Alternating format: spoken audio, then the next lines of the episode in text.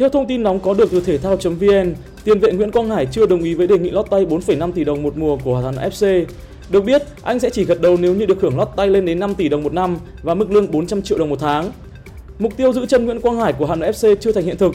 Theo thông tin từ thể thao.vn, Hà Nội FC đã đưa ra mức đề nghị là 4,5 tỷ đồng tiền lót tay trong một năm hợp đồng với Quang Hải. Đội bóng thủ đô cũng muốn Quang Hải ở lại sân hàng đẫy thêm 3 năm nữa.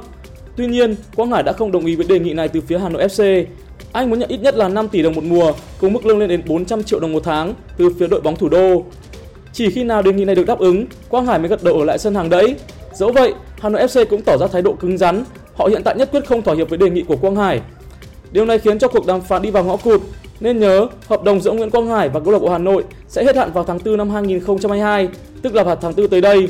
Nếu như không thể đạt được thỏa thuận gia hạn, Hà Nội FC sẽ mất trắng Quang Hải sau đó.